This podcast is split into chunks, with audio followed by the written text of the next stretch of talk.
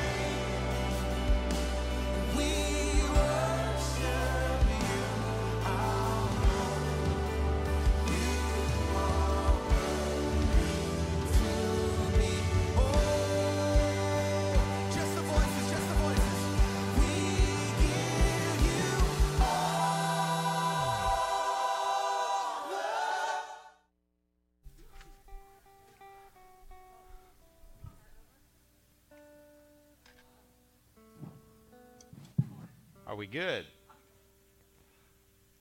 Good morning, Destiny. How's everybody doing?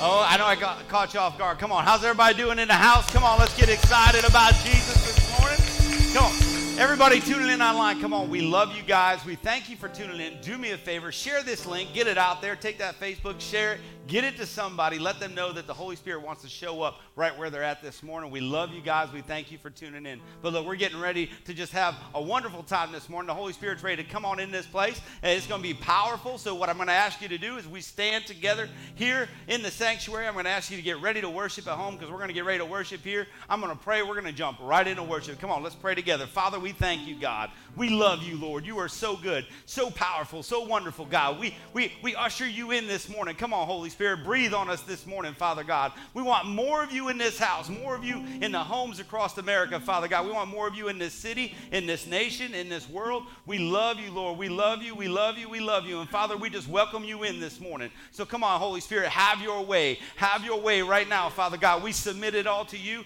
We give it all to you, and we lift you up this morning in Jesus' mighty name. And everybody said, Amen and amen. Come on, let's get excited and let's worship this morning.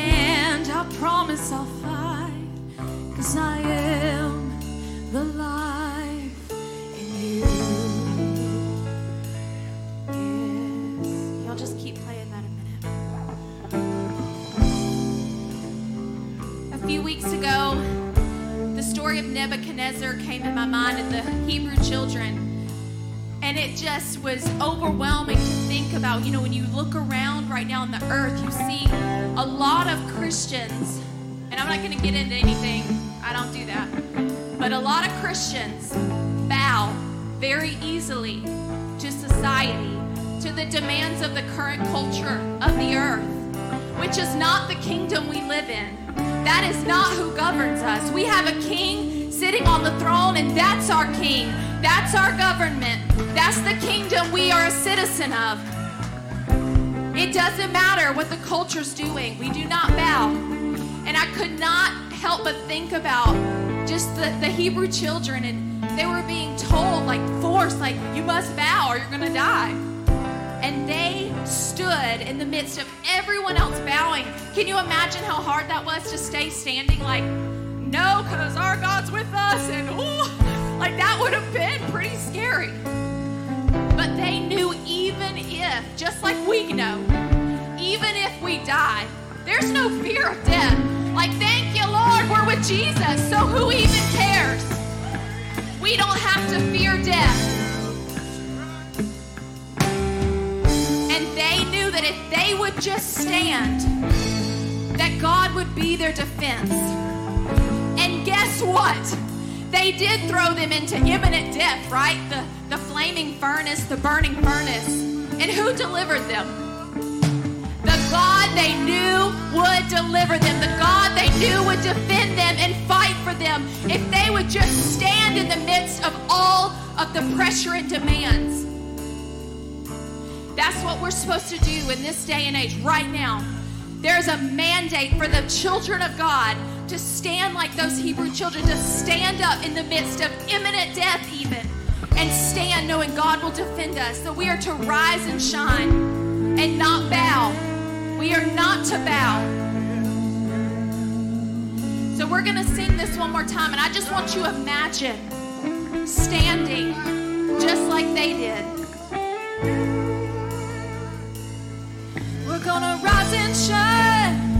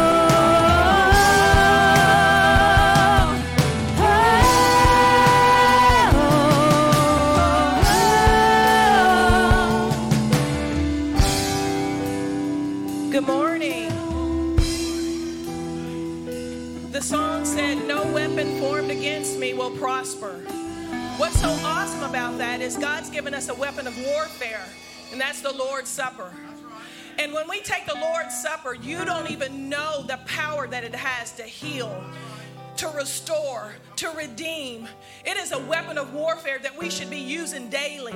It is a weapon of warfare that will overcome any obstacle in your life when it comes down to your health. Let, let me read the scripture to you. This is what it says. I'm in 1 Corinthians. I'm in 1 Corinthians 10 16 through 17. And it says, Is the cup of blessing which we bless at the Lord's Supper not a sharing in the blood of Christ? Indeed, it is. Is the bread which we break not a sharing in the body of Christ? Indeed, it is. Since there is one bread, we believers who are many are united into one body.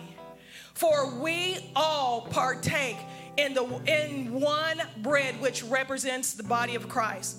So this is what he's saying. He's saying that you have com- co you're commingling the bread and the blood with your body and your blood.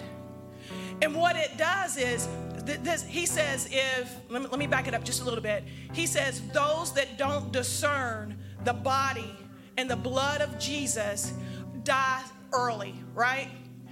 Well, what he's saying is discernment means to understand what the what the spiritual meaning means, what it really means to take the Lord's Supper.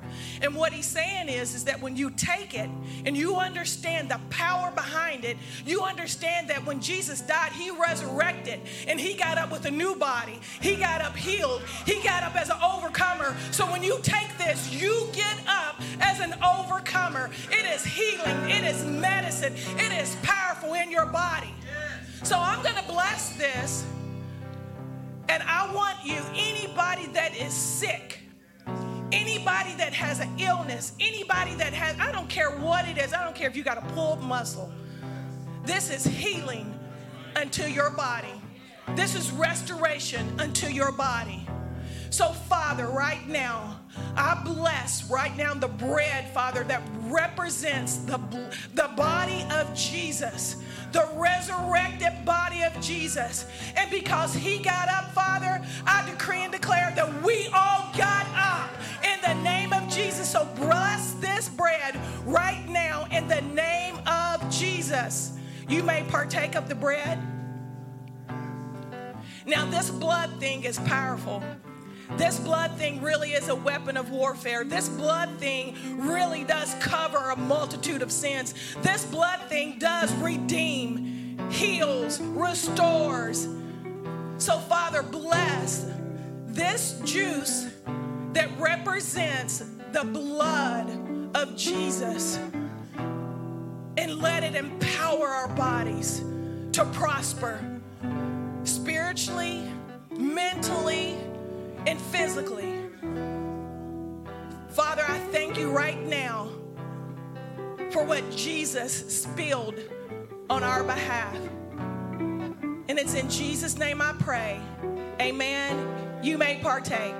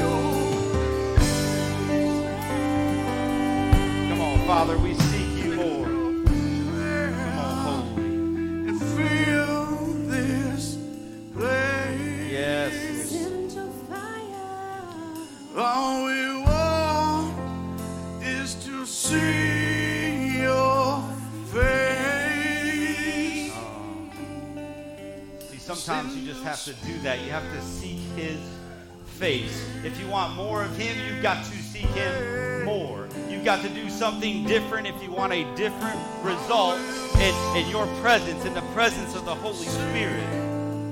So sometimes you just have to make room for Him. And that's what we're doing right now. Come on, let's just make room for the Holy Spirit to move right now. Uh, sometimes you just have to lift your hands. Sometimes you just have to praise Him more sometimes you just have to surrender whatever's in your heart the fear, the worry about worshiping the one, the only, the God. Sometimes you just have to lift your hands and say, Lord, only you, God. Only you, God. Only you. Only you.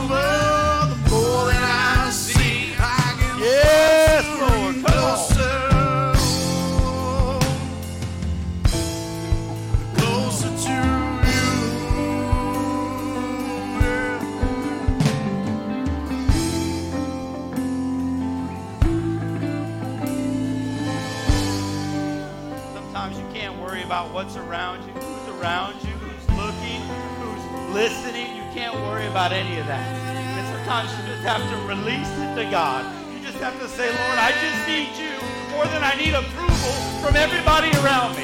You just say, God, I need you more. I need you more. I need your breath in my lungs. I need you to breathe into us every single day. I need you in our family. I need you in this city, God.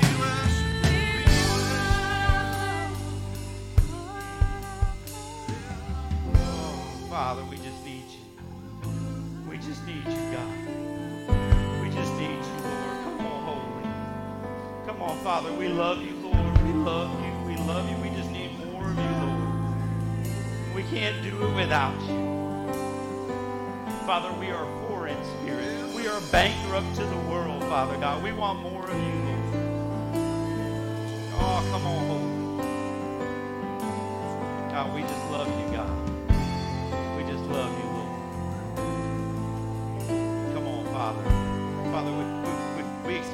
That right now, Father God. We declare that healing over our bodies right now as we cry out.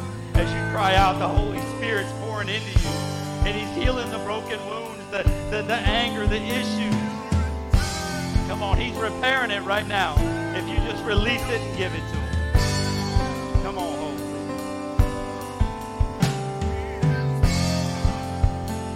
Yes, Lord. Yes, Lord. Oh, come on, Father.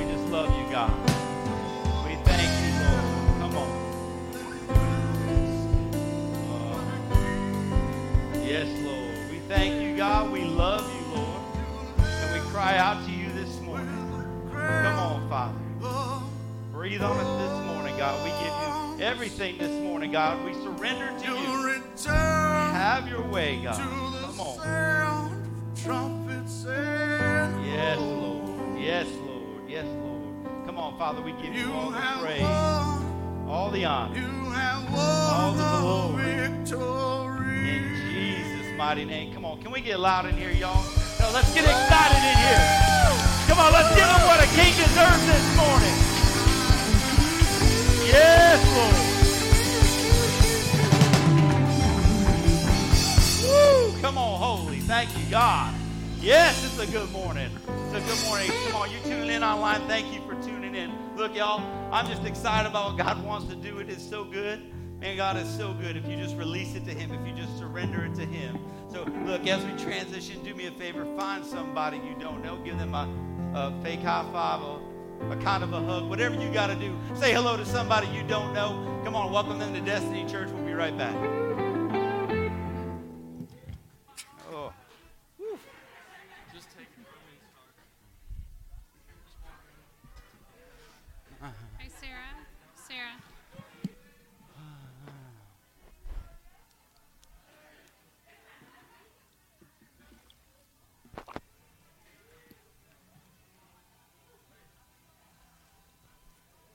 What's up, brother?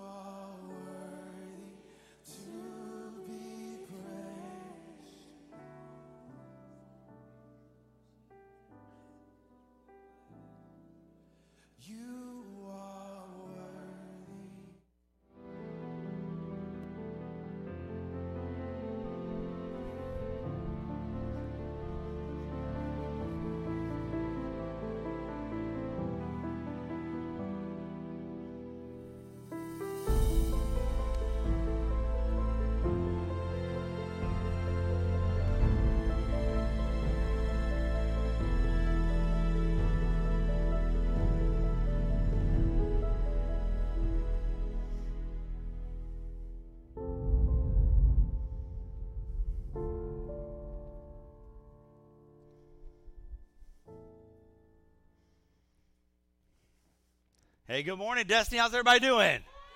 Come on. Hey, we can get louder than that. Come on. How's everybody doing this morning? And it is so good to see everybody. I'm so fired up that everybody's here. I'm so thankful everybody's tuning in online. Look, I'm DJ along with my wife Jules. We get the honor to pastor here at Destiny Church. Come on, you guys excited about what God's doing in the house? Come on. It is so good. It is so good. So do me a favor, online audience. Thank you guys for tuning in. Share this link. Get it out there. It's not too late. Get the link out there. I know that the Holy Spirit wants to move. He wants to do something amazing. We've got an amazing word for you today. But the people you know that we don't know can't get it unless you share it. So go ahead, share this link. Get it out there. I love what the Bible says in Matthew 18 20. It says, For where two or three are gathered together as my followers, I am there among them. So look, you don't have to be here this morning. Wherever you're at, the Holy Spirit's going to move right there. So come on, I'm just excited to see what God wants to do. Now, look, as we go through this this morning, if there's prayer, if you need prayer, look, if you're online and you need prayer, we have a bunch of prayer numbers out there. They'll put that up on the screen for you. Take a picture of that. We have prayer team members standing by waiting to receive a call from you or a text from you, whatever it might be. Let us pray for you. Let us do whatever we can uh, to, to help you through whatever times you're going through because that's what we're here for. So contact our prayer team. Hey, and here's another thing. If you're our guest here, if you're a first time guest, fill out a Connect card. Our ushers will have a Connect card for you if you didn't get one. They have them at the big wooden desk in the foyer. It's called our, our connection point. Uh, we have these cards for you. We want you to fill that out. Just let us know you were here so that we can reach out to you and thank you for showing up this morning. A couple announcements right now, so so you know our uh, our weekday services are open are open. What that means is that Monday night at 6 o'clock, if you show up right here, we do worship and we pray. So it's our prayer night. We want everybody to show up as we continue to cover our city. Uh, we continue to cover our nation and this world as we continue to just pray for our crosses. If you, if you hadn't looked around the sanctuary, we have a prayer cross over here. What that means, if you have a prayer and you have a, a just a mustard seed of faith, go ahead and write that prayer staple it, nail it, get it up on that cross so that we can continue to pray as a church over whatever your needs are. And then guess what? When that prayer is answered, here's what we want you to do take the prayer off from the prayer cross, go put it on the miracle cross over there. So I want to start seeing the prayer cross, the prayer cross smaller and and and the miracle cross a lot bigger. I want more miracles than we do prayers. So come on, we believe in that. We believe that that can happen. But we want to pray for you. So when you get a moment before you leave today, if you have a prayer request, everything's over there. Fill it out throw it up on the cross so we can we can pray for you. And then Fat Tuesday, come on out on Tuesday, Fat Tuesday at 6 p.m. right here. That's our midweek service. Come on, uh, it's really good. Come out, prayer, healing, and teaching. Fat Tuesday. So uh, Pastor Daisy will be in here and just doing a phenomenal uh, job every single Tuesday. So man, we're excited about that. So that's our midweek service. Uh, also, our Destiny Kids Ministry, six o'clock on Wednesday. Come on, Mama Low in the back. I'll tell you, I love when you're in here, Mama Lo. She's so excited all the time. Look, 6 o'clock on Wednesdays, drop your kids off, uh, drop them off here, drop your students off. Uh, student ministry is happening right in the sanctuary uh, at 6 p.m. Once again, Pastor Kevin and Crystal, where you at? There's, there's Pastor Crystal over there. Where's Kevin? Kevin was on the drums. He's hiding somewhere. I don't know where he went. But man, we're just excited for you guys. Look, our small groups, if you're waiting for the small groups to kick off, they're going to kick off in late August. But what that means is that if you're interested in hosting a group, if you're interested in leading a group, we need to know. So let Connection Point know. You can email the small group leaders at smallgroups at destinychurch.al, like Alabama. So destinychurch.al. So just email our small groups leaders. Let us know. Uh, there's training that goes into that. We try to build your graphics, all that kind of stuff. There's a lot of work that goes into uh, the small groups behind the scenes. So let us know if that's something you want to do. Uh, now, I am really excited about this because we have our 21 days of prayer and fast coming up. Who's excited about that? Look, every time we go as a church and we enter into a corporate prayer and fast together, man, God shows up in a mighty, mighty way. And it's going to be no different this time. So I'm excited. August 2nd through the 22nd. August 2nd through the 22nd, which means on the 22nd, we're still praying and fasting. And that's a Saturday, okay? So you can you can you can do all the rest of the stuff on Sunday when you come in. But the second through the 22nd, I'm excited because we're going to be coming together corporately as a church and we're going to be praying for our country. We're going to be praying for racial reconciliation. We're going to be praying for healing over our land, over this world. I just believe that's where God's leading us right now. You know, we've had tons of prayers throughout our 21 days of prayer and fast and how he wants us to do things, but this time it's specific. It is time to cover our body. It's time to cover this land and this nation and this world. And we're going to team up with many other churches and we're going to go at it. Okay, we're going to go at it and we're going to give it all we have. So we're going to start our prayer and fast uh, on the on the second. So start preparing yourself. Start deciding what it is, and that's just our corporate fast. So you can be fasting for anything you want. You can be praying for anything you want. But as a team, we're coming together. And we're not going to, we usually meet on Saturday morning during this. We're not doing that this time. We're actually going to meet on Monday night at 6 o'clock. We already have a prayer schedule set up. Mondays at 6. So here's the thing I want you to show up here Monday at 6 o'clock in the afternoon, uh, and we're going to do our corporate praying at that point. Okay, at that point. Reason being is I want you here anyway. Okay, because we want to pray together. There's strength in numbers, guys. Where two or three are gathered, we're going to pray together. We're going to do uh, what we need to do to cover everything we need to cover. So I'm, I'm excited about that. Who's excited about that? Come on. We love it. I. And if you if you've never done a fast, I plan on covering some more about that next week. Really talking about that a little bit more. Uh, but there are all kinds of fasts out there. You can Google some stuff. Uh, but it's just a great way for us to come together as a church uh, and just do what we're supposed to do. Um, now I do have another good announcement coming up. Our back to school outreach. Who's excited about back to school? Come on, look, the kids are in here. Y'all should be excited going back to school. Uh, parents are excited. Teachers are excited. But I, I do understand that, that some back to school means it's homeschool. Some back to school means kids aren't going anywhere. All right, so every year we get together as a church and we go out and we do an outreach. And what that means is we try to go out and we try to bless, uh, we try to bless the community in any way we can to help offset the cost of that, whatever that looks like. We've done everything from um, sponsoring all the teachers in the in the schools, and we brought them in here and did a service for them, blessed them with school supplies. We've done that. We've done backpacks for kids. Uh, last year we went down to Walmart and handed out like were they five dollar gift cards, and we were just blessing people as they walked into Walmart and just said, "Here, have a gift card. Go buy some buy some supplies." Um, so this year is going to be a little different. Okay, this year is going to be just a little bit different. This year, um, we are we are going to allow you to be the blessing. Okay? And what I mean by that is this one of our core values here is that, that we have open hearts and open hands. Open hearts. We, we open our hearts up to the community. We care about everybody and we have open hands, which means we love to give. And some of you have never experienced what that giving looks like. But if you go to Genesis 12, 2, it says, I will make you into a great nation and I will bless you. I will make your name great and you will be a blessing. Okay, so we are called in here to be a blessing to the community, to the state, in any way, shape we can. Acts 20, 35 says, In everything I did, I showed you that by this kind of hard work we must help the weak, remembering the words the Lord Jesus himself said, It is more blessed to give than to receive. Okay, so how's that involve you? Everybody here today, you guys are going to be our blessing. You guys are going to do it for us. So here's what we're going to do. Uh, I have uh, we have a packet that looks like this. It has a come and see card in it. That come and see card is an invite for people to come to church. If you flip it over, there is also a gift card in there. That's a $20 gift card to Walmart. Every person in here, you're going to get a gift card and you're going to get a come and see card. What I want you to do with this is I want you to bless somebody. I want you to experience what it's like to bless somebody, to feel the blessing. Because I'm telling you, it is blessed to be a blessing. It really is. Uh, so, what we're going to do is we're going to have the ushers come around. They're going to hand out these cards. If you don't want one, raise your hand and they, they'll skip over you. But I want all the kids to get one. I don't care if you have a family of 20, each person in the family gets one. Okay? And the goal is this the goal is to go out there and bless people. Okay? Bless people. You know a whole lot more people than we know. Okay, so you're going to know the people that show up on your heart. You're going to know the people that, that, are already on your heart as we're talking about this, that need this blessing, that, that need to understand what it's like to have God bless them. There's people right now praying for a way that they're going to be able to do what they need to do this school season, and you get to be part of that. Now, this is just the beginning. You can do whatever you want. God might put it on your heart that, that you, you need to bless them even more than this. Okay, and that's God working on your heart. That's, that's you giving the offering. That's you being a blessing. Okay? So, but that's totally up to you, and that's up between you and God, whatever it is. And Pastor Daisy says she's taking donations. No, no but either way, guys, we love you. We want to we want to take this to the next level.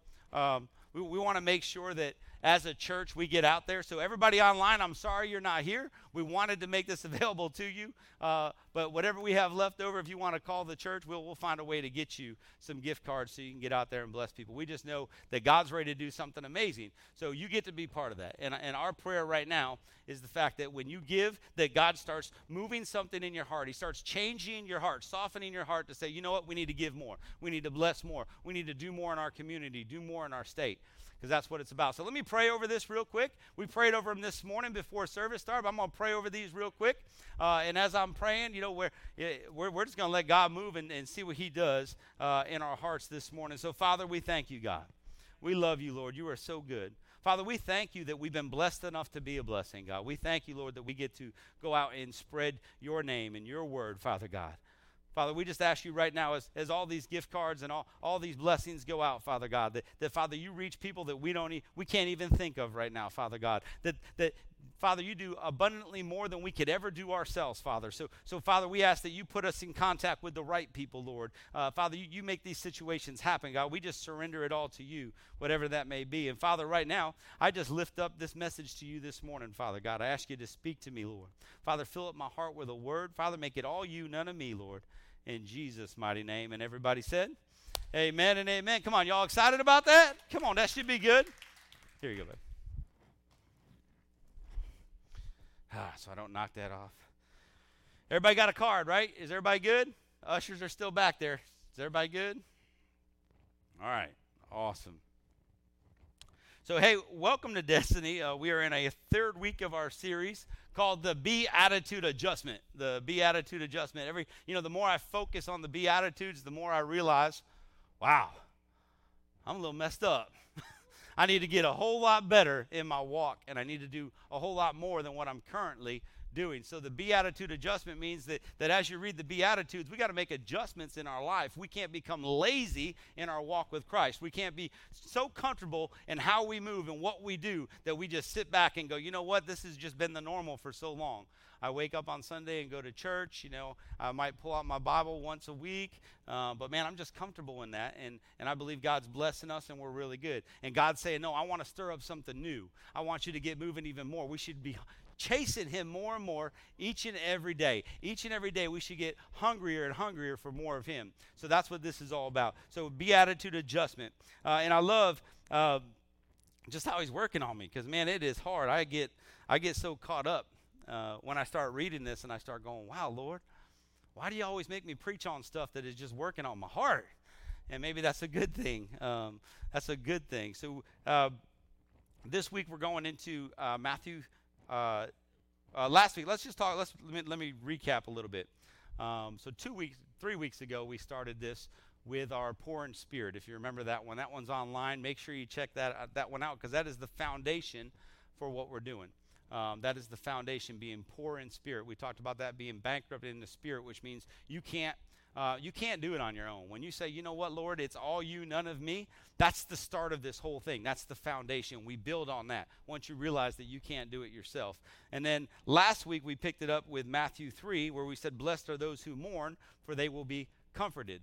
They will be comforted. We last week we talked about personal mourning, which is loss of someone or something, uh, but we also talked about social mourning, which is huge right now, which is the sins of the world. So, do you actually mourn the sins of the world? And when we talk about this fasting, coming into this fast, that's what we're praying for. We're praying that God come down and we start removing the sins of the world. We're praying for the world. We're praying for unity, okay, because of the sin. So when's the last time, and we talked about that last week, when's the last time you actually found yourself praying and weeping over the sins of the world? And then there's spiritual mourning. We talked about that, which is an intrinsic, an internal uh, mourning over your personal sins. Okay, but that's the walk. That's the walk we're talking about. And it starts with the poor in spirit, then it's mourning over sin, mourning over what's going on in your life, mourning over the world. And that leads us right into our next beatitude because these are roadmaps. Like this is a roadmap. So as you go, in other words, there's little I don't know, I can I can relate it better to an airplane. When you're flying an airplane, we put in all the coordinates and we have waypoints along the way, which means they're just little points as you fly that, that they direct you right to it. And when you hit it, it's really good for autopilot if you want to know how planes fly.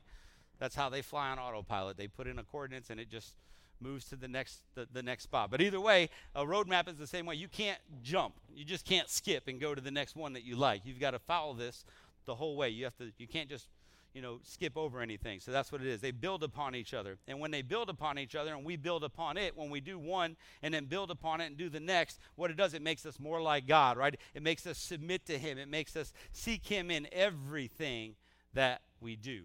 That's the purpose of the Beatitudes. It's, it's, it's, it's just a process, right? Understanding the Beatitudes is a process to be more like Jesus. I'm going to jump right into the word Matthew 5, 1 through 12. I'm going to read through all of them. Matthew 5, 1 through 12. And it says, Now when Jesus saw the crowds, he went up on a mountainside and sat down. His disciples came to him, and he began to teach them. He said, Blessed are the poor in spirit, for theirs is the kingdom of heaven. Blessed are those who mourn, for they will be comforted. Blessed are the meek, for they will inherit the earth. Blessed are those who hunger and thirst for righteousness, for they will be filled. Blessed are those are the merciful, for they will be shown mercy. Blessed are the pure in heart, for they will see God. Blessed are the peacemakers, for they will be called children of God. And blessed are those who are persecuted because of righteousness, for theirs is the kingdom of heaven. And blessed are you when people insult you, persecute, persecute you, and falsely say all kinds of evil against you because of me. Rejoice and be glad, because great is your reward in heaven. For in the same way they persecuted the prophets who were before you. So that's the Beatitudes. That's what we call the, the start of the Sermon on the Mount. And that's what we're going to be covering throughout the weeks to kind of break this down and give us a better understanding of where God wants us to begin and where He wants us to end and to continue flowing in this pattern. And they are building blocks. So today we're going to focus on the third Beatitude, Matthew 5 5. And it says, Blessed are the meek, for they will inherit the earth. Blessed are the meek, for they will inherit the earth. In the Passion Translation, it says, What blessing comes to you when gentleness lives in you? For you will inherit the earth. So when we talk about meekness and gentleness, it's the same thing. So a lot of times we get caught up when you hear the term meek, you think of somebody weak and they can't do anything.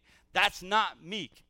That's the way I was raised. Meek meant, oh, you're so fragile and, and we, you can't do anything. That's not the meaning of meek in the Bible. Meek means gentleness. Meek means gentle at heart. Okay? Meekness doesn't mean weakness. Doesn't mean weakness. Let me give you a better uh, examples. Uh, a wild stallion. Okay? A wild stallion. Everybody ever watched the movie Black Beauty? I think that was a wild stallion, right? And they have to go capture these horses. Well, when you get a wild horse, guess what? It's strong. It's powerful.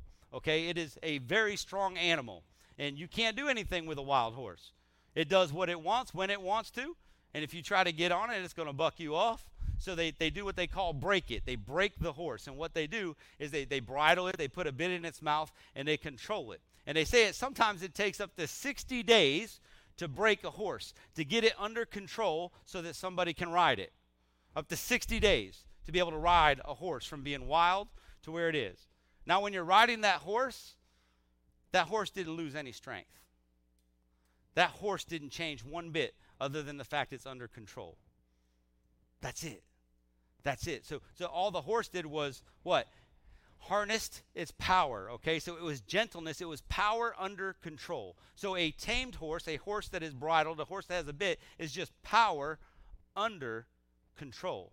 And that's what meekness and gentleness is in the Bible. It doesn't mean you're weak, it means you have power under control. Does everybody understand that? It's under control. Under control of the Holy Spirit. If you let him guide you and steer you. They just need you just need to know how to use it. But it has the exact same power. Here's what I love about that. If you take a wild horse and uh, uh, what's one of the horse races? Come on, someone help me here. Kentucky Derby. How would I know that's from Kentucky? There you go. Kentucky Derby from the lady from Kentucky. All right, Kentucky Derby. Think about this. If you took a wild stallion, you threw it in the Kentucky Derby with nobody on it and said, run, that horse will not win. It has no control, has no clue where the end is, it has no clue where the start is. It can't even finish the race. But see, God has a race marked out for us. And if we allow Him to bridle us, to harness us, to steer us, He has a race that He wants us to win in our lives if we just submit to Him and allow Him to steer us and guide us. See, a wild horse is just as strong as the other horses, but has no chance to win because he's doing it on his own. He's running wild, running free. All right? So, gentleness and meekness is power under control. Gentleness means also that, that you stay calm under pressure.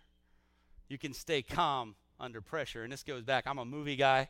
I love war movies. Uh, we were soldiers. Anybody seen We Were Soldiers? Come on, what a good movie. So, calm under pressure. The first thing that popped in my head was the sergeant major when they land and they get off the helicopters. They're on the LZ, the landing zone, and they're sitting there and everybody's taking cover. And the Viet Cong are shooting out of the, the woods, and the sergeant major's just walking around telling people what to do. There's bullets, bombs blowing up. He's not flinching. He's just calm under pressure. See, gentleness and meekness means you can be calm under the pressures of the world. It means you can be calm in what's going on right now because of whose you are and who you are. We can be calm under the pressure. It's called quiet strength. You ever met somebody with qu- quiet strength? I love being in meetings with people that have quiet strength. Like they know they can do anything, but they're just quiet and they just listen. You know, when I think of quiet strength, I think of my daughter Cass. She's in the back somewhere. I don't even know if she's listening. Oh, she's back over there. Okay, she's a black belt in Taekwondo, right? And I've seen her in action. It's scary. it's scary, but she wouldn't tell you that. She wouldn't do that. She's under control. And she can walk into any situation with the confidence knowing that I could do what I want to do if I needed to do it. So it's strength under control. She's not some wild stallion out there just kicking people and mowing people down but I know that she has that ability, and she knows she has that ability. So when you have gentleness and, and, meekness in your in your life, and you fall under the control of the Holy Spirit, you know you have power under control. See, here's another thing: meek, meek. They do not fret or retaliate. To fret means that that to make rough, to agitate, to disturb. If you're meek, you're not disturbing things. You're not agitating things. Right? Psalms 37 8 says, Refrain from anger and turn from wrath. Do not fret. It leads only to evil. See, stay away from the anger, stay away from retaliating, stay away from fretting because it leads to evil. It gives a spot, it gives a, a, a grip for, for the enemy to come in and start taking you. That's what happens. That's what happens when you when you release it. Now it doesn't mean that when you're meek and, and gentle you don't feel anger. Because it's a feeling, it's real. It's real. You can feel anger, but it, what do you do with that feeling? You need to harness it, you need to bridle it, you need to be under control. And here's the thing when you're meek uh, and gentle, you have what we call emotional intelligence. Emotional intelligence. What that means is that is that you don't allow your emotions to steer you, to control you. You have emotional intelligence. I think about it this way, though. Even with the meek and gentle, it means you can stand up for the truth and you can stand up for what's right, right? It doesn't mean you back down to all that stuff. If something's not right, you stand up for it. But there's a way to do it. There's a way to do it. You stand up when it's necessary, and you do it with carefully chosen words. You do it with impeccable timing, right? Rather than blurting out your emotions. That's where that emotional intelligence comes in because it's easy to just blurt out. Trust me. I you think about getting cut off on a highway. There's an emotion. You want to say something, right? But you got to learn to harness that and say, "This is not the time. It's not the time. My family's in the car. It's not. it's not the time."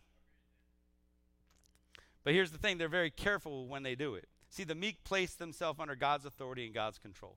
And when you allow the Holy Spirit to move in you, He'll guide you. He'll tell you what's right because you're an obedient servant to Him. You surrender to Him. Allow Him to tell you what's the right way to deal with it, the right way to handle it. What I love about meek people, too, is that meek people seek help. If they need help, they ask for it. And they ask questions and ask for help. They're willing to be vulnerable. They're willing to be vulnerable. When you're weak, when you're or when you're meek and gentle, you're willing to be vulnerable. What that means is that you're real. You know, there's a lot of real people out here. And it's okay to be real and it's okay to be vulnerable. That's why we have small groups. When I talk about small groups, it puts you in a, a smaller setting of people where you can start building a relationship. You can start growing in relationship with other people. Then you start trusting them. That's part of it. When you trust people, then guess what you can do? You can start opening up a little bit and you can start going, you know what, I'm having a, str- I'm struggling in this area. I need some help in this area. And what happens when you do that, that vulnerability, because you're meek and you're gentle, allows them to pour into you. It allows the Holy Spirit to pour into you. And when that happens, guess what?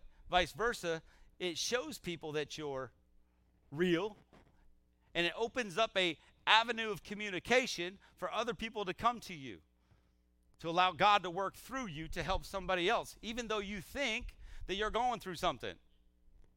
See, we think we're going through something until you hear somebody else's story. And you're like, whoo, I'm really not going through it, but you are. And now I can start praying for you. But we've established a relationship because we're vulnerable. See, and the problem with that is the normal answer when you ask somebody how they're doing, they say, I'm fine. I'm fine. I have too much pride. I, am concerned too much about what people are going to think to tell anybody that I'm not doing well, that I'm struggling, that my marriage is failing, that my kids are running crazy. Um, I have too much pride in that, right? That's what happens. And, and, and this is what people think when, they, when you start talking about, people don't want to talk about their weaknesses because here's what they think. Well, what if people know? Well, what, what if the church knows? Well, what will they think of me? What if the church doesn't know? That's even worse. Because when the church finds out, guess what? We can come together because we love you and you're part of our family and we can pour into you. Trust me, we got enough people in this church that have been through so many things in their life that we can all come together and help each other out. I mean, church is a family. That's what we're here for. But we won't know how we can help you if you don't tell us. Right? So meekness, gentleness is more of, of how you feel internally too, as it is at how you express yourself and what you do. So, what's the opposite of meekness? Arrogance. That's what it is. Hardiness. People, people thinking they're superior. Thinking that, that, that, that I'm so arrogant that I think that I can do it on my own, that I'd never struggle with anything, and I can walk around thinking I'm large and in charge. We saw that a lot in the military, in my military career. I've shared it before. Um, my first taste of any kind of leadership was in basic training in the military, and I was 17, right? And they put me in charge of, of like when everybody went to bed, I had to make sure nobody woke up, and nobody was doing anything they weren't supposed to do. So I would walk around looking like the Gerber baby with my head shaved and 17, with my flashlight screaming at people, you know, turn the light off, go to bed, and they would yell, "Shut up, Rambo." it was my first taste of leadership. I thought, man, being leader means I'm in charge. You got to listen to me. Completely messed that up. Completely messed it up. I'm glad I learned throughout my military career that that wasn't how I was supposed to deal with things. Um, I didn't make a lot of friends in basic training. I'm just letting y'all know. They didn't like me too much. They don't like me too much. So, so why don't we show that meekness? Um, another reason why is because people feel they're being taken advantage of right? They're being trampled on. Anybody ever feel that way? That, you know what, I try to help out, I continue to help out, but now it just feels like the same people, they're just taking advantage of me, right? Because I'm meek and I'm gentle and I'm trying to do the best I can and I'm trying to listen to God. But man, they just keep taking advantage of me. Well, listen to this Matthew 5 38 through 42 from the Passion. It says, Your ancestors have also been taught Take an eye in exchange for an eye, and a tooth in exchange for a tooth. However, I say to you, don't repay an evil act with another evil act. But whoever insults you by slapping you on the right cheek, turn the other to him as well. And if someone is determined to sue you for a coat, give him the shirt off your back as a gift in return. And should people in authority take advantage of you, do more than what they demand. Learn to generously share what you have with those who ask for help and don't close your heart to the one who comes to borrow from you. Guess what? You're going to be taken advantage of. We live in a world with people. That's the key. People. And people will be people. But don't lose heart in that. It doesn't say when they take advantage of you, stop. It says, don't close your heart to the one who comes to borrow from you that whole this whole verse. You know, it used to be an eye for an eye. I thought that growing up. You know, I didn't know Bible, I didn't know church growing up, but but I was taught as a kid, the strong survive. So if someone punches you, punch them back. Somebody steals from you, steal from them. It's just the way I was raised, but the Bible doesn't say that. Right? Doesn't say that. It says, however, if you say, um, I say to you, don't repay an evil act with another evil act. And I love this where it says, whoever insults you by slapping you. You know, slapping in the face back then when they wrote this was the most um, derogatory thing you could do to somebody. And he says, look, if they hit you on one side, turn the cheek. It's about being gentle, being meek. It doesn't mean that you're a pushover, right? Because you're trying to win their hearts. See, you're trying to win their heart. That's the key. I want you to hang on to that because I'm going to come back to it. I'm going to come back to it. Especially the part where people in authority take advantage of you, do more than what they demand. You know what it does? When you do more than people demand, when you turn your cheek and take a hit, when, when you do these things, when you don't complain when someone keeps coming at you, guess what it does? it, it shuts down the people. Okay, it shuts down the violence because finally they go, I'm not getting any joy out of this. You know, some people do it because they get a joy out of it. And when you take the joy from them and you don't react and you don't respond, it can shut them down. It robs the oppressor of his ability to humiliate you when you say, I can take it. You ever done that? Where somebody's all over you and you just kind of just be quiet. And all of a sudden they just stop for some reason because they're not getting any joy out of it anymore. Some people are just wired to get joy out of our misery. So, like I said, it's okay if people take advantage of you. But remember, these are building blocks. So it starts with the poor in spirit, right? Then it starts with once you're poor in spirit, you depend upon God. Then you start mourning over your sins because you want to be closer to Him. Start mourning for for for the for the nation and everything going on. Then what happens? Then it comes in, and now you get to start being gentle and meek at heart, which means now you understand what's going on, and now you've got to reach people. How do you reach people? So, how do we apply gentleness and meekness to our life? Well, first off, it's in communication. Communication's the key. You know how easy it is not to be meek and gentle in communication? Happens all the time.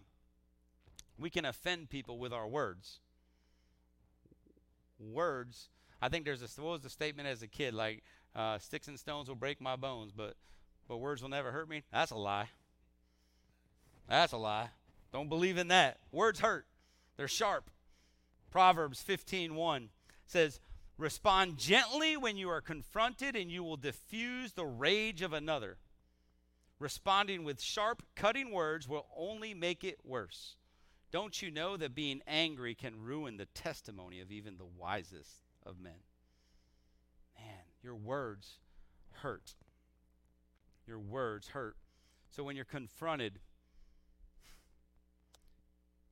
when you when you respond gently think about that in any situation you've seen escalated. And i know we've all been some of us been married and stuff and there's never a chance for that in your marriage for an escalation of of words to hurt. But but think about that. When something starts stirring up what happens when somebody gets upset and then the other one comes in and they're just even a little bit louder? Yep and then the other one's got to get a little bit louder. And pretty soon the fuse is burning and burning and burning and all of a sudden boom you have a, a, a big altercation in the house and you can't settle it, and all of a sudden it's stealing your sleep, it's stealing your peace. You got to diffuse it. So when you come back gently, when you use gentle, kind words, it's all about that getting rid of that pride, right? Sometimes we just want to stand up for what's right. I have a right. I have a right because I'm, you know, as the husband of my house, I have the right. Well, yeah, I have the right to be kind and to be gentle with my words just as much as I have the right to say things have to get done. That's how it is. And I love that, that part where it says, Don't you know that being angry can ruin the testimony of even the wisest things? Do you know that, that being a Christian, you don't have the right to respond that way? And that's a tough comment. No, I'm a Christian and I can I'm still a Christian. I can respond any way I want. No, we fall under authority. We fall under authority. We need to fall in alignment with what's right. So you don't have a right. You can do what you want, but God says, I need you to respond gently. I need you to diffuse the matter. When it says you'll ruin your testimony, when you when you just decide that in a normal situation that sometimes you just get loud or you get angry and that's how you respond to everything no matter where you're at, and then people realize that you're a Christian, you know what they're you know you know what you're doing? you're nullifying the point that, that the Holy Spirit can come in and change anything. They're like, if you're a Christian and this is how you act, I want nothing to do with it. You're doing exactly opposite of what, the, what God wants us to do. And you're responsible for it because that's how you act. I say you, but I can point it right back at me. I know what that's like. I know how easy it is to get emotional, how easy it is to say something that you regret. See, our job is not to cause anybody else to stumble. So, what are you doing that's causing people to stumble? How do you respond to things that cause other people to stumble? Because I'm telling you, for some people, you're the only Jesus they know. When you go to work, when you're out and about and people know you and they know that you're a Christian and they know you go to church, sometimes they're looking for a little bit of light. Just a little bit. They're trying to see something better than what's going on in the world. And when you stumble, when you fall, they're like, well, that's no better than what I already have. So we got to be very cautious. Think about social media. Whew, that's so bad right now. Social media is not a platform to vent all your frustrations. All it is is a place for you because you want to vent your frustrations because you want other people that are hurting just like you to agree with what you're saying. And that makes you feel a little bit better because I got the vent, and there's out of all the thousands of people, look, somebody agrees with me. Yes, I must have done something good. It's not for that. You know, people that they usually throw stuff out on social media, they might say it to you on social media, but chances are they don't want to say it to your face. They're not willing to do that. That's the safest place for them to do it. They'll hide behind that. They're just looking for an argument. So, are you going to give somebody the satisfaction of an argument? That's why when those things stir up, it's easier just to walk away from it. I don't need to respond. What do I get out of responding? Absolutely nothing. What do they get? The satisfaction of knowing they stirred you up and they want to make an example of you. That's why I love the unfollow and the block and all those other things. You don't even have to hear it anymore. I don't care. Look, if I don't know they're saying it, I don't care. Right? I don't care. Problem is, though, once it's out there, it stays out there. So if you respond in a negative way, it's out there. And who knows when you respond, how many people go, ooh, ouch. I had a lot more respect for you when I thought you could handle these things. But all of a sudden, you respond in a negative way, and now people read it. You might wonder why people are going, I don't know. I'd, I used to go to you for advice, but I just watched you do the same thing I do, and you're trying to give me advice. And I'm not saying we're perfect. Nobody's perfect. I'm just telling you that that's how it works. How are you in society? Not on social media. How are you out in the world? How do you treat people in the world? Here's the biggest one, and, I, am guilty of this. How are you with wearing a mask? yeah, I know. I'm going to get some laughs on that one. It is so hard, right? Because here's my thing I have faith that God can heal me and God can protect me. But I also have to be kind and gentle enough to think about the people that don't have that faith. Okay, and they want to come to church and they want to know what it's like, but they don't have the faith we have. So they want to come in, but they're like, "You're not wearing a mask." So now I'm fearful, but I can't even hear the word of God because I, I'm I won't come in because I'm scared. See, Gentleness and meekness means that we put other people's feelings above our own. And I'm learning this because I'm telling you, I am I'm I'm fired up. I'm not wearing a mask. But we need to. And I also believe in following authority. You know, when they said shut the church down, we shut it down. Right? And now they said, hey, you need to wear a mask in church. So I, I put a message out yesterday. Hey, guys, uh, I'm you know strongly recommend you wear a mask. And for those wearing masks, that's great. And I said, I can't make you wear a mask.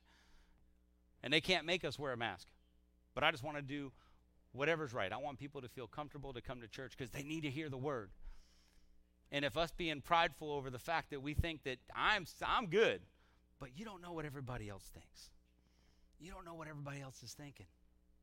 So trust me, this thing, whew, is burning in me because I'm like, I have faith, and I'm going to stand on my faith, and I'm not going to get sick.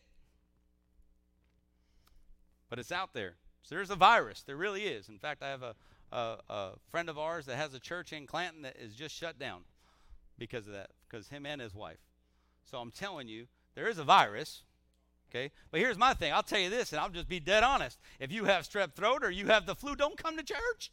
I don't want that either. All right? Somebody gave me, who was it? I think it was uh, Brandon Guy came to me this week and we were talking. And he was like, Well, why do you wear a gun? And I'm like, For safety? He goes, Well, that's why I wear a mask. He goes, How often do you shoot somebody or protect yourself? I'm like, Haven't had to yet. He goes, Good, I'm wearing a mask. Just in case. And I was like, dude, you make things so simple sometimes. I love people that can put in, and I have to listen to people because I am, man, I'm strong minded and I, I believe in what I believe. But at some point, I've got to say, all right, Lord, what do you want me to do? What do you want to know? What do you want me to do, God? And I have to listen to Him. So, yeah, so how does it apply um, meekness and gentleness in relationships? How do we reply, apply it to our relationships? I kind of touched on some of this, but Ephesians 4 2 out of the Passion says, With tender humility and quiet patience, always demonstrate gentleness and generous love towards one another, especially towards those who may try your patience. Man, this is talking about your spouse. this is talking about your kids. This is talking about um, if your boyfriend, girlfriend, if you're dating. This applies to all of it. Why? Because they're trying your patience. And it says we need to respond with tender humility and quiet patience. So in marriage, think about this. Um, well, first off, you know, they call it a gentleman for a reason. The term gentleman, you used to hear that. I used to hear it as a kid. My grandmother always say, Be a gentleman. Open the door. Gentleman means a gentle man. It means you're going to take care of the other one, especially the female. You're going to be gentle and courteous. It's a gentleman. And then you have gentle women. You don't hear that a whole bunch, but you need to be gentle too. it's not a free for all. Like the guy don't have to do it and the girl, you know, and it doesn't work that way. We all come together and we're gentle with each other. Because here's the thing: you see a lot of uh, a lot of men that that aren't gentle, and man, they want they want the perfect woman. Man, I want a I want a female that's gonna submit and do this and do this and all this stuff. And I'm like, bro, they don't want nothing to do with you because of who you are and how you act. You need to be gentle. You need to be a gentleman. And the same thing works the other way.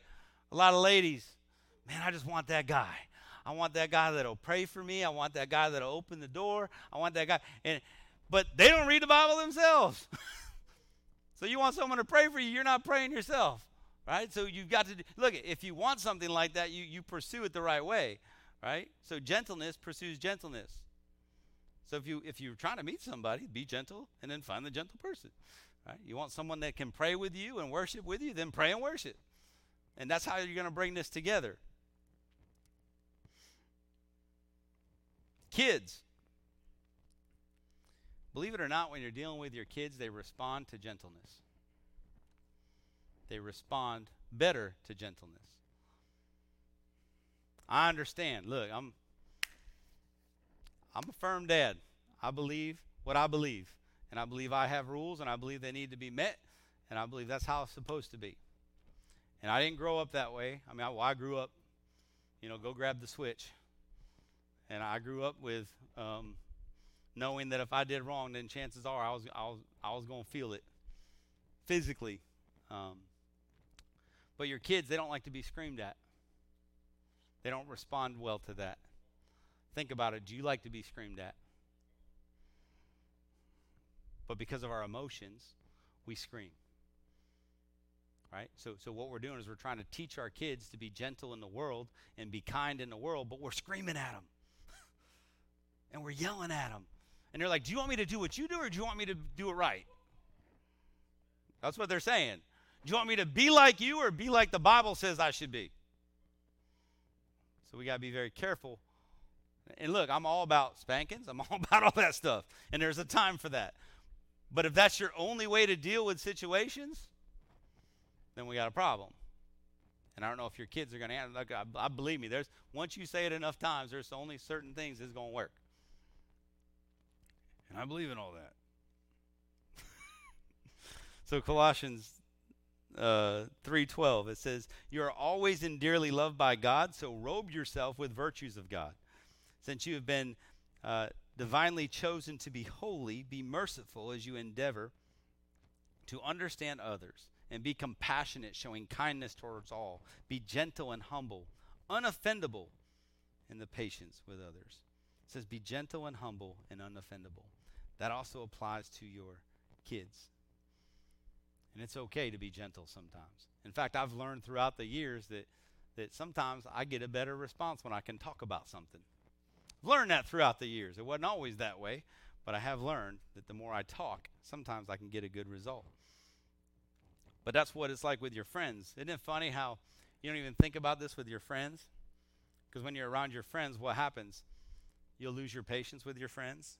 Um, you're, you're um, maybe you joke around a little too much, and all of a sudden you'll say something that'll offend them, but they won't tell you because they're your friends.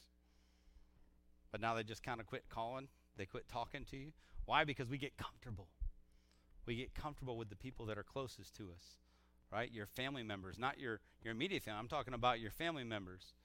Like like I have family members in this area, right? And I'm the only part of God they know.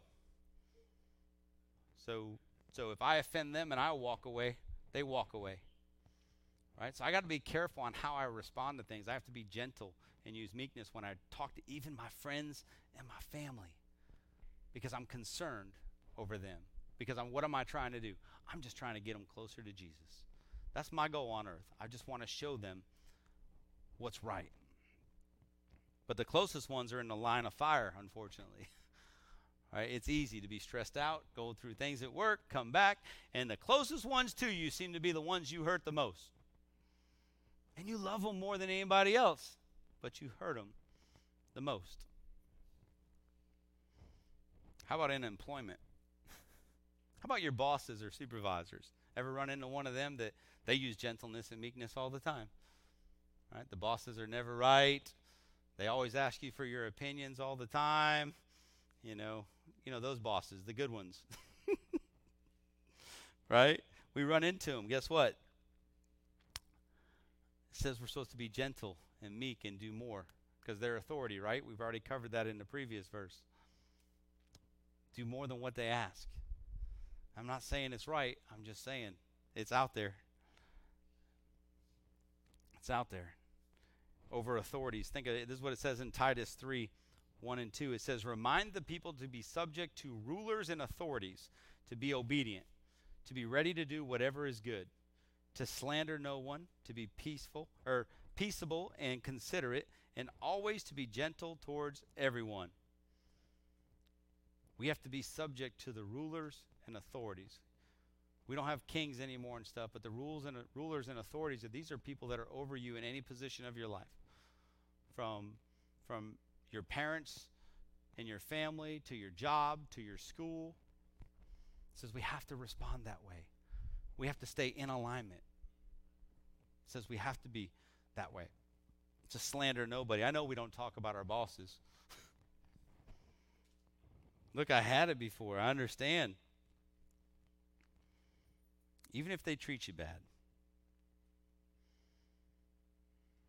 How about when you're in leadership? How do you treat the people that are entrusted to you?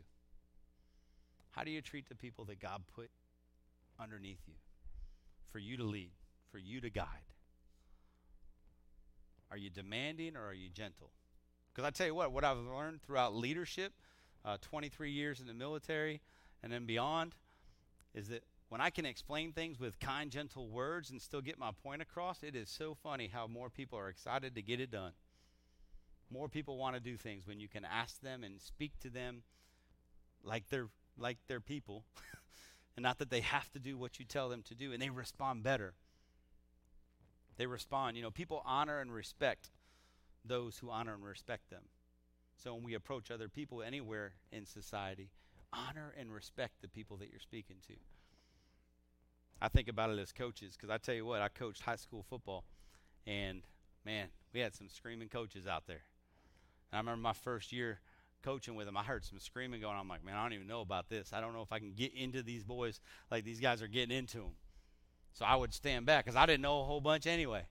You know, when you're put it this way, when you're new to the the high school coaching, they usually give you like special teams or they gave me the freshmen, so I had the freshmen, and I'm like, this is great you know, but I'd watch these other coaches come in and scream with all this terminology and yelling at these kids, and I would just sit in the back and I'd be like, hey, come here. Do you understand anything he's saying? And they're like, no, sir.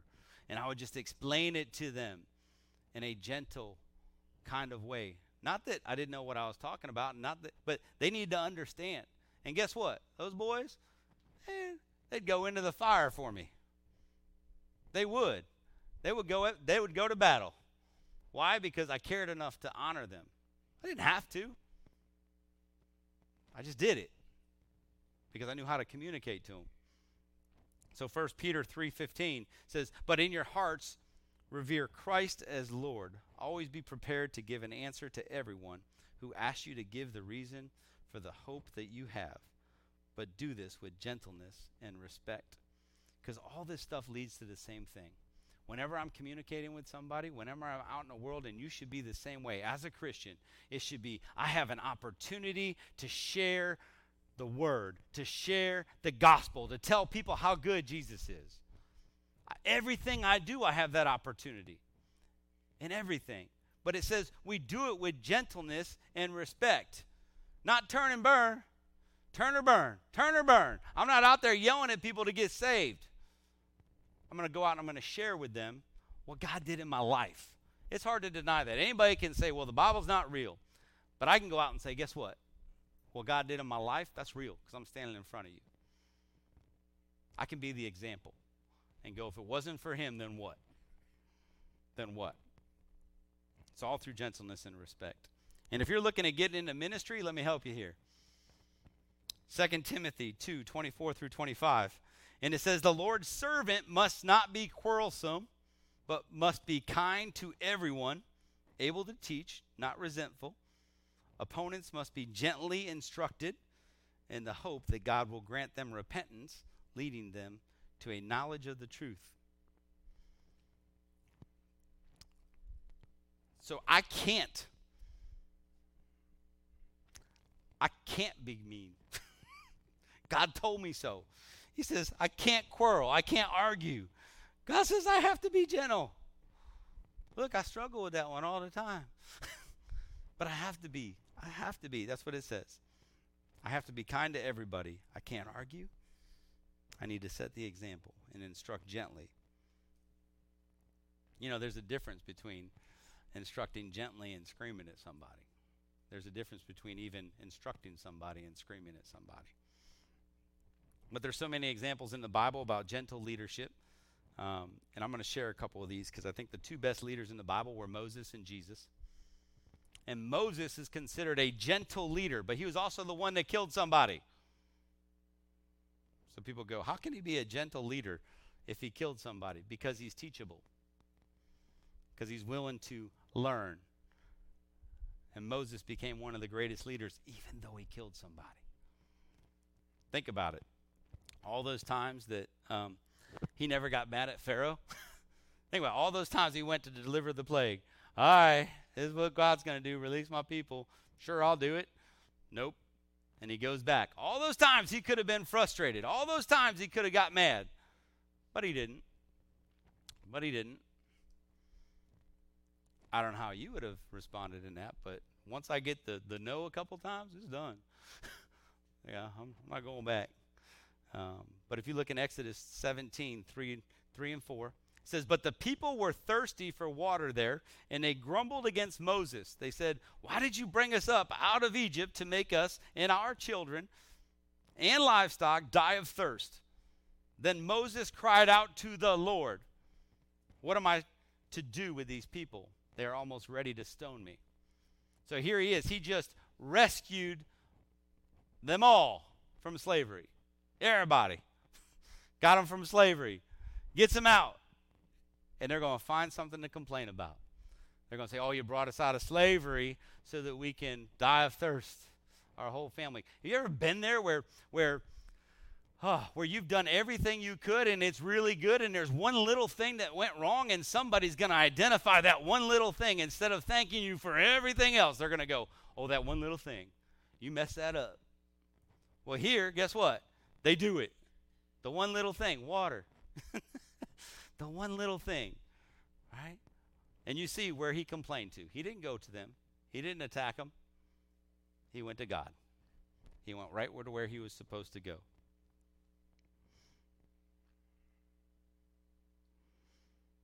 You know, he could have quit. that would have been a story in the Bible. Moses left. Next. Who's God going to use now? That was it. He got mad and frustrated, walked away, left them in the desert. Then I think of Jesus. Because Jesus was the second greatest leader. Not the second in order. I'm just saying, of the two I'm talking about, he's the second one I'm talking about. I want to get that straight. Jesus was the greatest leader. I'm just talking about him second. I always think of Jesus like like Hercules, and I've done this before, and I love it because when I grew up watching Hercules, it was great. By the power of Grayskull, I have the power. That's like Jesus in my mind. Like like you guys ever watched that when you were a kid, the cartoon? Come on, it was so good, and he would turn and change from this gentle person into this Hercules or He-Man or whoever he was. He-Man, He-Man. I loved it. That's how it was. That's how I think of Jesus sometimes as He-Man. He has the power, but he's got to call upon it. He doesn't call upon it. If you read through the Bible, he could have done it multiple times, but he doesn't. Matthew 26, 50 through 53. And this is where they're, you know, uh, he's being betrayed, and Judas is turning him over. And it says, Jesus replied, Do what you came for, friend. Do what you came for, friend. Like he, he knew. He already knew what was going on. Okay, you're turning me and I see you. I already know what's going on. So, so do what you came for. Then the men stepped forward, seized Jesus, and arrested him. With that, one of Jesus' companions reached for his sword, drew it out, and struck the servant of the high priest, cutting off his ear. Put your sword back in place, Jesus said to him. This one's a little calm. Some of them have an exclamation point behind it, so I'm pretty sure he was a little stern with that. For all who draw the sword will die by the sword. But you think I cannot call on, the, on my Father, and he will at once put at my disposal more than 12 legions of angels. He had the right. He could have called on the power. He could have said, Father, I need your help. If he wanted to. 12 legions of angels. If you if you research that, it's anywhere some things say between 3,000 and 8,000 angels in a legion. And this says, this said he could have at my disposal more than 12 legions. So that's, I don't know, 10,000 to 60,000 angels standing by for Jesus to say, I need a little help. And angels aren't these little cute little things that fly around with little wings. People feared angels. In fact, when angels showed up on the scene, they'd say, they'd say, Fear not. That's pretty powerful when you say, Fear not, I'm here to help. But then if you actually go through and read about all the angels, the ones that could come in, like the angel of death, and wipe out complete armies, like I think 165 or 85,000 people in one night by one angel. So I'm just giving you that example because Jesus had the capability to get out of anything. If he didn't like somebody, he had that capability, but he didn't. He didn't. I mean, what did he tell Peter when he cut off the, the dude's ear? Right? Said, No more of this. No more of this. And then he put the and healed the guy's ear. He didn't have to do that either. So Jesus was under control. Jesus was power under control. He knew exactly what he was supposed to do and when he was supposed to do it and why he was supposed to do it because he was under the authority of his Father. So how do we get there? Because I think that's the biggest thing. I, I can talk about this all day, and you can be like, okay, that's great, but I don't think that way. I don't feel that way. I don't act that way. So how do I get there? Let me give you just a few things to help you along the way where you can say, you know what, I can apply that to my life, and I'm going to get better at being gentle, better at being meek. Let me see here. Let me find them. Okay, the first one First one, write this down, is to lower your expectations in people and raise your expectations in God. lower your expectations with people. People are people. Psalms 103:14 says, "For he knows how we are formed. He remembers that we are dust." So you are dust. People will be people. If you put all your trust in people, You're going to have a rude awakening. I think of it like this if your financial portfolio has nothing but blockbuster in it, same thing. You'll get that in a second. All right, don't put all your eggs in one basket. I'm not trusting everything I have with people. Absolutely not. All right? Here's the thing when you lower your expectations in people, you don't get frustrated as bad. You don't get frustrated as much because I expect things. I, I, I want the best and I believe in the best, but guess what? It's not going to get me completely upset when somebody acts like a person and doesn't do something. I just lower my expectations a little bit.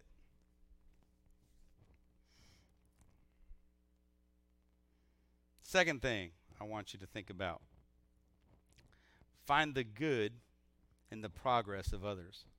Find the good in the progress of others in their walk, in their walk as Christians. Find the good in it. People grow at different rates. And just because some of us were, were you know, we, we, we went through this process, and there's some people in here that's never started the process, there's some people that are further along. Find joy, find, find, find the good stuff in the progress of other people. Think about those things. I think about Christians like houses being built in a development. You walk into a house in a development, if it's the the what do they call that? The the model home. Thank you, Daisy. If it's the model home, you're like, this thing is beautiful. This is the greatest house ever. But you keep driving down the road, you're going to see a hole dug. You're going to see a foundation poured. You're going to see some walls going up on another house. And guess what? They don't look as good. They don't look as good at all. They don't even look like it's going to be the same house. But think about it. You can say, that's a good foundation. Hey, that's a phenomenal hole that's been dug because that's the step people are taking. Hey, that, that's, a, that's an awesome wall going up. You're building something. So you got to find the good in the walk of everybody. Got to find the good. Philippians 4 8 says, Finally, brothers and sisters, whatever is true, whatever is noble, whatever is right, whatever is pure, whatever is lovely, whatever is admirable, if anything is excellent or praiseworthy, think about such things. So when you see people that are walking with Christ, think about those things. They might make mistakes. They might not all be the, they might not be all there all the time. And they're going to make mistakes. But we don't have to worry about those things. Let's focus on the good and let's let's tell them how good they're doing in the steps they need to be making. Number 3, remember what God did for you. See, a lot of times we forget about that. Sometimes we forget where we came from. Sometimes we forget what God did in our lives, and we get so far past that we forget that other people are going through the same thing. Never forget where you came from. You know, that's probably the best bit of advice that, that, that, that I can give people that are growing in leadership. Never forget where you came from. Everybody starts at the bottom. We've all been there. Never forget that. 2 Peter 1 5 through 9 says, For this very reason, make every effort to add to your faith goodness, and to your goodness knowledge, and to your knowledge self control, and to your self control perseverance, and to your perseverance godliness, and to your godliness mutual affection, and to your mutual affection love. For if you possess these qualities in increasing measure, they will keep you from being ineffective and unproductive in your knowledge of the Lord Jesus Christ. But whoever does not have them is nearsighted and blind, forgetting that they have been cleansed from their past sins. Never forget what God got you out of. Never forget what He forgave you of.